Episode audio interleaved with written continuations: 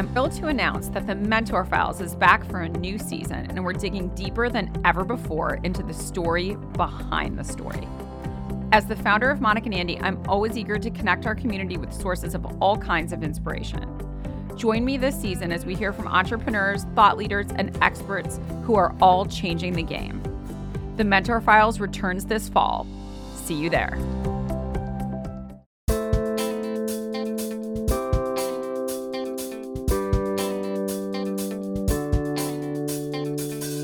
Welcome to Beyond the Microphone, a podcast about podcasters and the stories of how their shows came together, grew, and what they discovered along the way. I'm your host, Adam Baruh. So I'd like to talk a little bit about transcripting before we get into our interview today.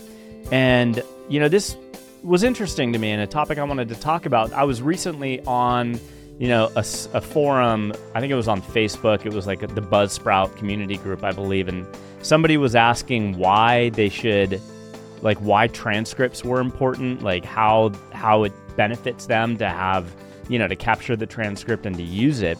And they were considering making the transcript like something behind their like paywall.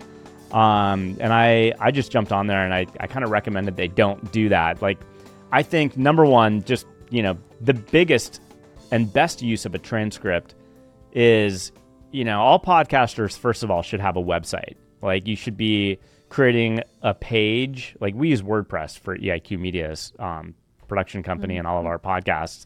And it's so easy. And, you know, every episode has its own page.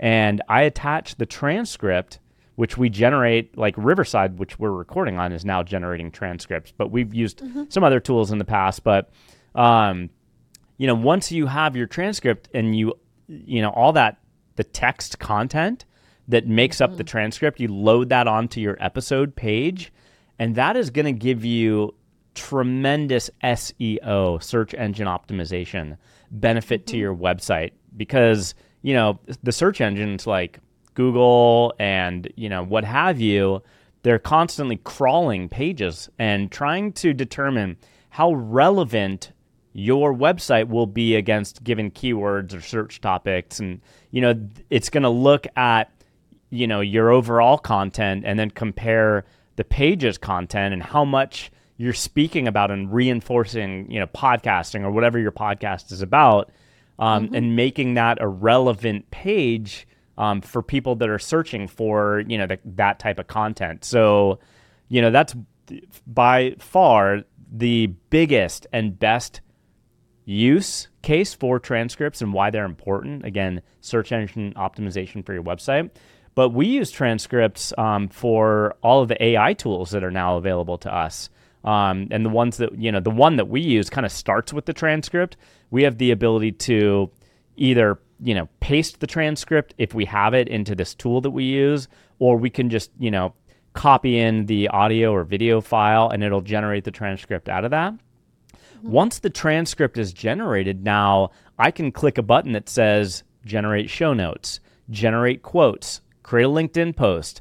And so those are done. AI, the tool that we use, basically, you know, uses AI against your transcript to compile your show notes or whatever you're trying to generate. And so, you know, if you're not making use of transcripts, for those that are listening here, definitely get into the practice of doing so. Again, for search engine optimization for your website, when you paste that onto an episode page, you know, what we do is we have basically an area where, you know, there's a link that says, you know, read transcript, and then that links to just another page on the website. So again, it's reinforcing the search engine's, you know, crawling of that content to find that your page is relevant. And then secondarily, you know, for the AI tool, marketing tools that we use to generate show notes and stuff like that. So why don't we go ahead and get into our guest interview today. It's with Lucinda Sage-Midgorden. She's the host of the podcast Story Power, where Lucinda and her guests discuss the stories they love. So hi, Lucinda. Welcome to Beyond the Microphone. Thank you. I'm happy to be here. So I personally very much love the storytelling podcasts. And I mean, you know, my favorite is The Moth, very well-known one. And, you know, for me, I think one of the best things about the storytelling podcast, and really just the power of the story itself, is, you know, here we are in 2023. I mean, we've gone through the pandemic. Everybody's kind of, you know, lived in this isolation world for a couple of years, which now, you know, thank God we're kind of out of that space. But, you know, through that, I mean, here, one of the artifacts, which is very real to me, I run this IT consulting company. We used to have everybody here in the office. I mean, the pandemic forced us to go remote, and then we kind of stayed remote for a number of reasons. But I don't have day-to-day this human connection like I used to have. And one of the things that I really find fascinating with podcasting in general, but also, you know, I think it's an attribute of these storytelling podcasts, is when I'm listening to somebody in a podcast or whatever, telling a story, telling their story and being authentic or vulnerable or whatever, even if it's just sharing a funny experience, as a listener, I'm having a human connection. I'm not there in person. I'm not having a conversation. But you still have that. You're able to get this human connection because you're kind of part of you're witnessing an event. You're kind of part of an experience that's happening by somebody unfolding a story, right? So tell us a little bit about Story Power and, you know, how you got into that and kind of where the power of story kind of emanated within you. Well, it's a long and winding road. Love it. I started loving stories when I was a child. My father had dyslexia. He taught himself how to read, but he was really smart about human nature. And so he would use television and movies to help us learn how to read body language and understand why people were doing what they were doing. And so when we would watch a movie, we would discuss it. You know, he'd ask us, well, what did you think about it? Who was your favorite character? Why? And then we would ask him questions. I don't understand why this thing happened or why this character did this. And so he didn't realize it, but he was using the Socratic method, which is asking a series of questions to get your students to think.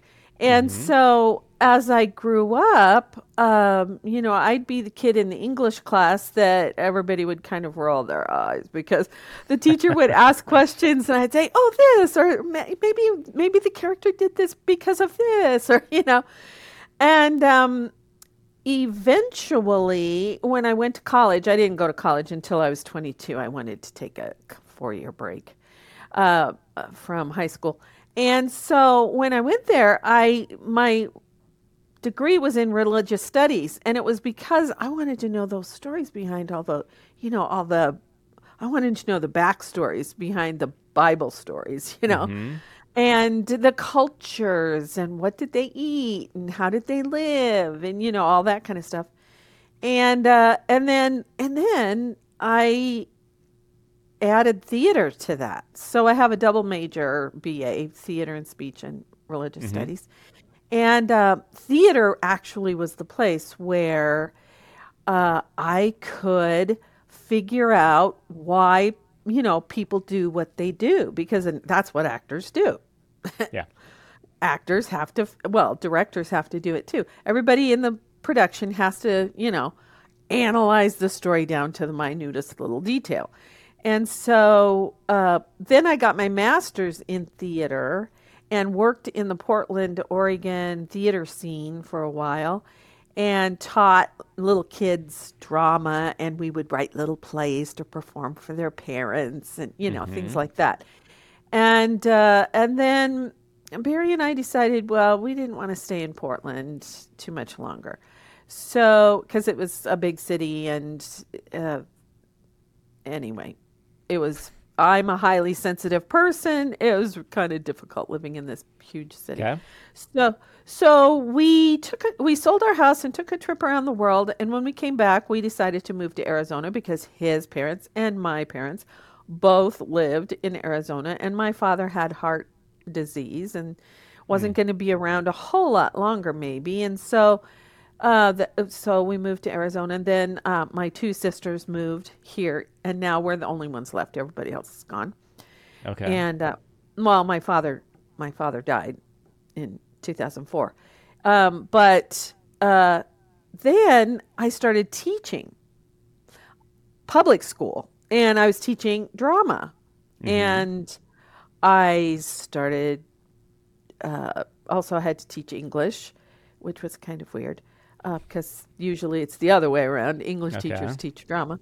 And then I decided I wanted to become a writer. So I started teaching at the college, theater at the college. And I was there for 14 years, just retired last August. And while that last few years, I was kind of getting itchy. You know how it is when you feel a transition coming and you know there's something more to do. And I wanted something to do when I was retired, because sitting around just reading books or cleaning house, that didn't sound interesting to me at all. Well, the reading books sounds interesting, but I didn't want to do just that. Sure. And so I was writing my book, and I published it in 2017. And then I needed something else, and the podcast sort of just evolved.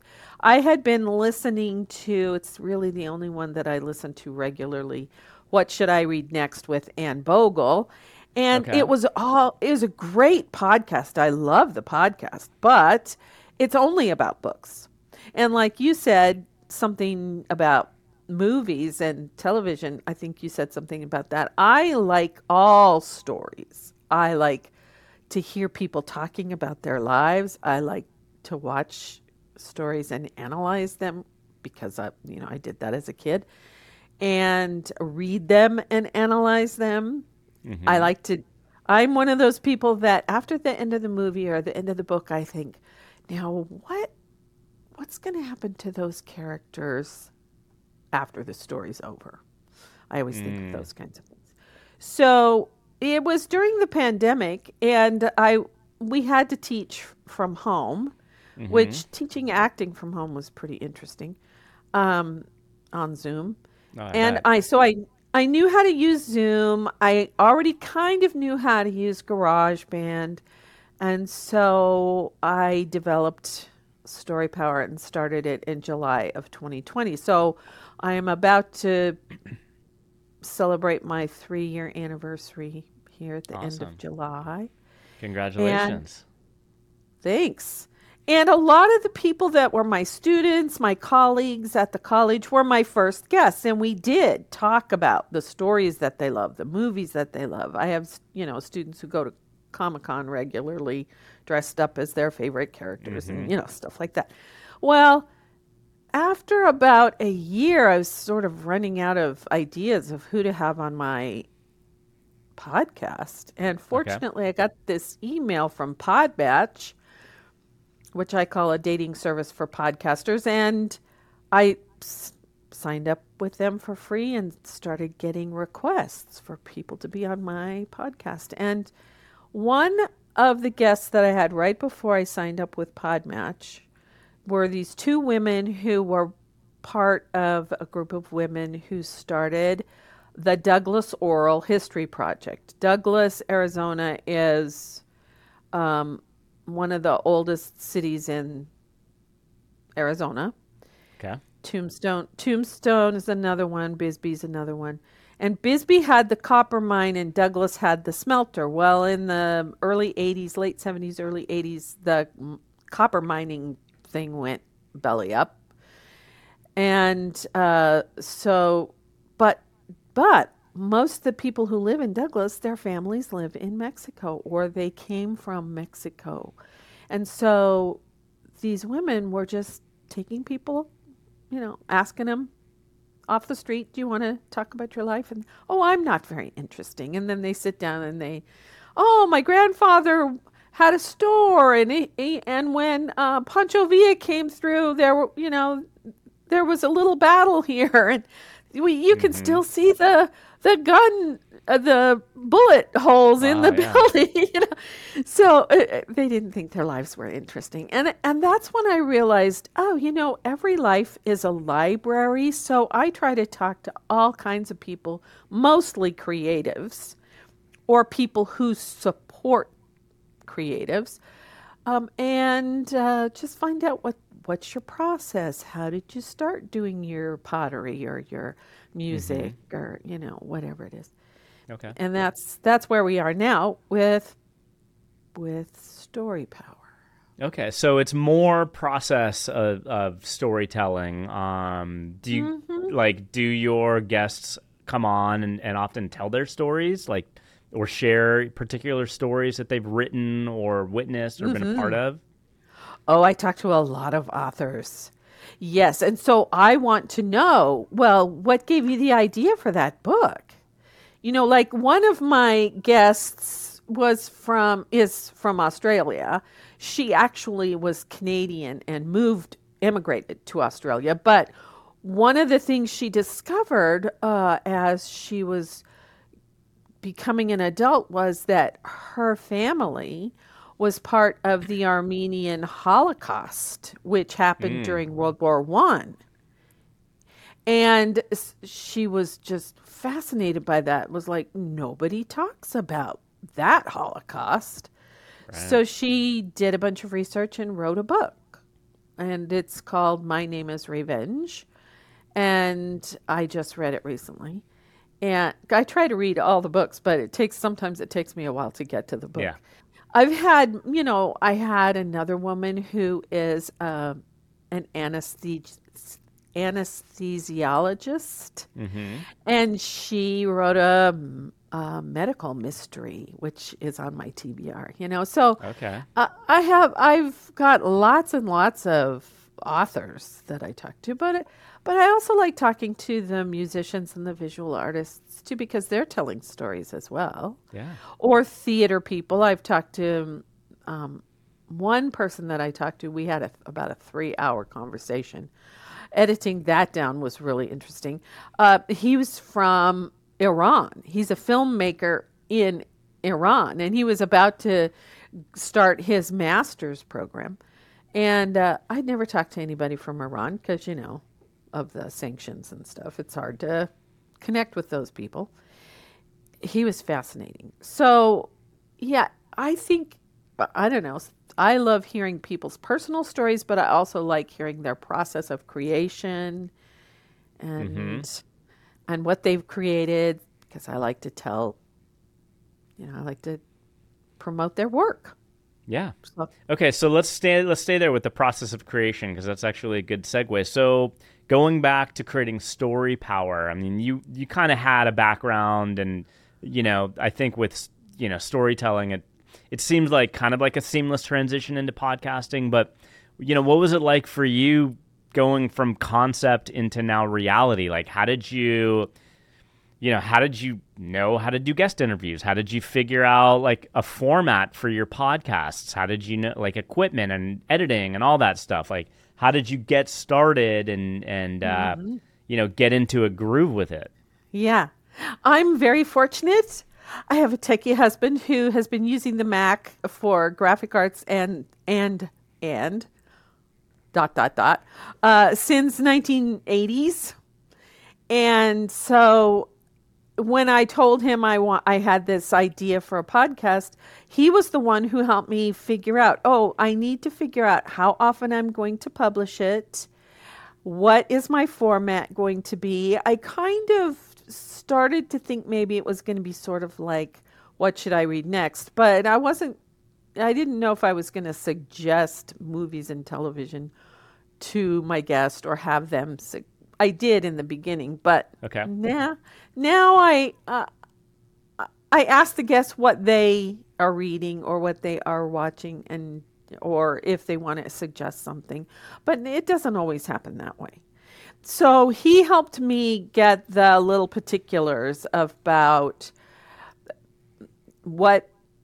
how was I going to record it, and I went and did YouTube videos about editing on GarageBand because it had been a while since I'd used it, and how to use Zoom. I used Zoom. I'm in the process of switching to a different place to host my podcast. It's going to be on Libsyn. I have a website on WordPress, and I was publishing it there, but I don't want to upgrade. I just have a personal account. And so I'm moving all of that heavy content to a different location. But yeah, he helps me do all those technical things. We had to decide, what kind of headphone do I want? Do I want to use a headphone, or do I want to have a microphone? Mm-hmm. So he helped me with all of that. Okay. Now, and I think you've shared a little bit about this, but, looking back at some of the highlights and maybe some of the challenges that you experienced just getting your podcast up and running, and then, since then, what would you say have been some of those highlights, some of the challenges that you've run into? One of the challenges was at some point, for some reason, I had a workflow about how I edited and how I enhanced the audio. Okay. And for some reason, WordPress would not accept the way I had been doing it. And so Barry and I had to figure out a workaround. So I prepare it to a certain point, and then he takes it and he converts it to something that WordPress will accept. Because I don't do the podcast... block on WordPress. I just embed the audio there in the media. I just use the media to embed it. And so, but now, of course, we won't have that problem because we'll be going to Libsyn, and I'll be recording everything through there because I decided I don't want to use Zoom anymore for recording the podcast. I'm going to use it for my Patreon community, but not for the podcast. Mm-hmm. So, we're trying to upgrade it to make it, because we live in the country. Our internet service was not very great, and sometimes it would, cut out, and I'd have to ask the person to say what they had said, or I'd have to fix it. So now we have better internet, thank heaven, and it's much faster and stronger. And so, I'm ready to move on to a more robust hosting. Okay. So, wrapping up here, I'm going to ask you kind of like a two-parter question as we close. So what discoveries have you made just about podcasting? Like, how is your thinking, or, you mentioned your own workflow, like, evolved over time, through your podcasting journey? I publish my podcast every other week. And so I don't really do the editing and all of that way ahead of time. Mm-hmm. I think that it might be better if I did do that, if I, scheduled it a couple of weeks ahead, maybe. I only schedule it a few days ahead to publish at a certain time. What else have I learned? I've learned that I really have to rely more on my husband than I thought. Because I think they call it, I'm a technology immigrant. Okay. I don't know all the ins and outs of how things work, and he does, because he's read all the books and he listens to all the podcasts, and and he loves that. I mean, he loves knowing the deep, how things work. In fact, the other day he was kind of getting on me about that. And I said, honey, I'm not interested in knowing all that stuff. I figure out a workaround for myself. And he goes, oh, okay. Yeah, I kind of get that.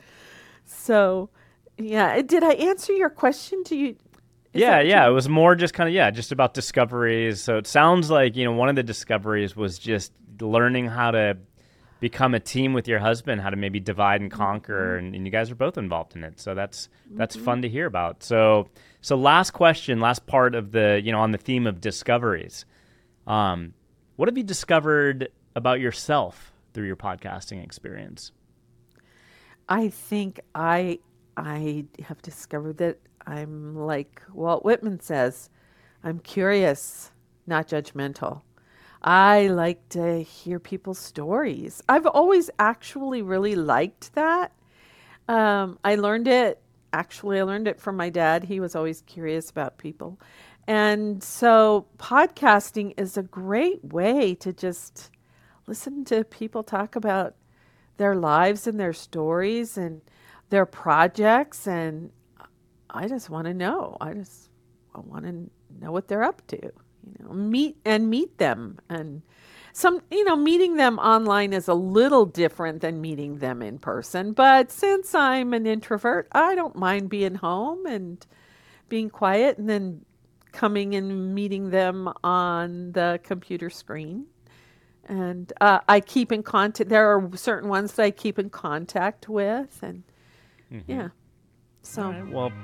Thank you for meeting me here today on our podcast. It's been a pleasure to speak with you and find out, about your own storytelling journey, how you got into creating Story Power. So thank you so much for your time and for being here today. Thank you. Thank you, Adam. You got it. Lucinda has been a story lover since a young child, her passion forged by stories and memories with her family. Her father taught her how to find the deeper layers of the story.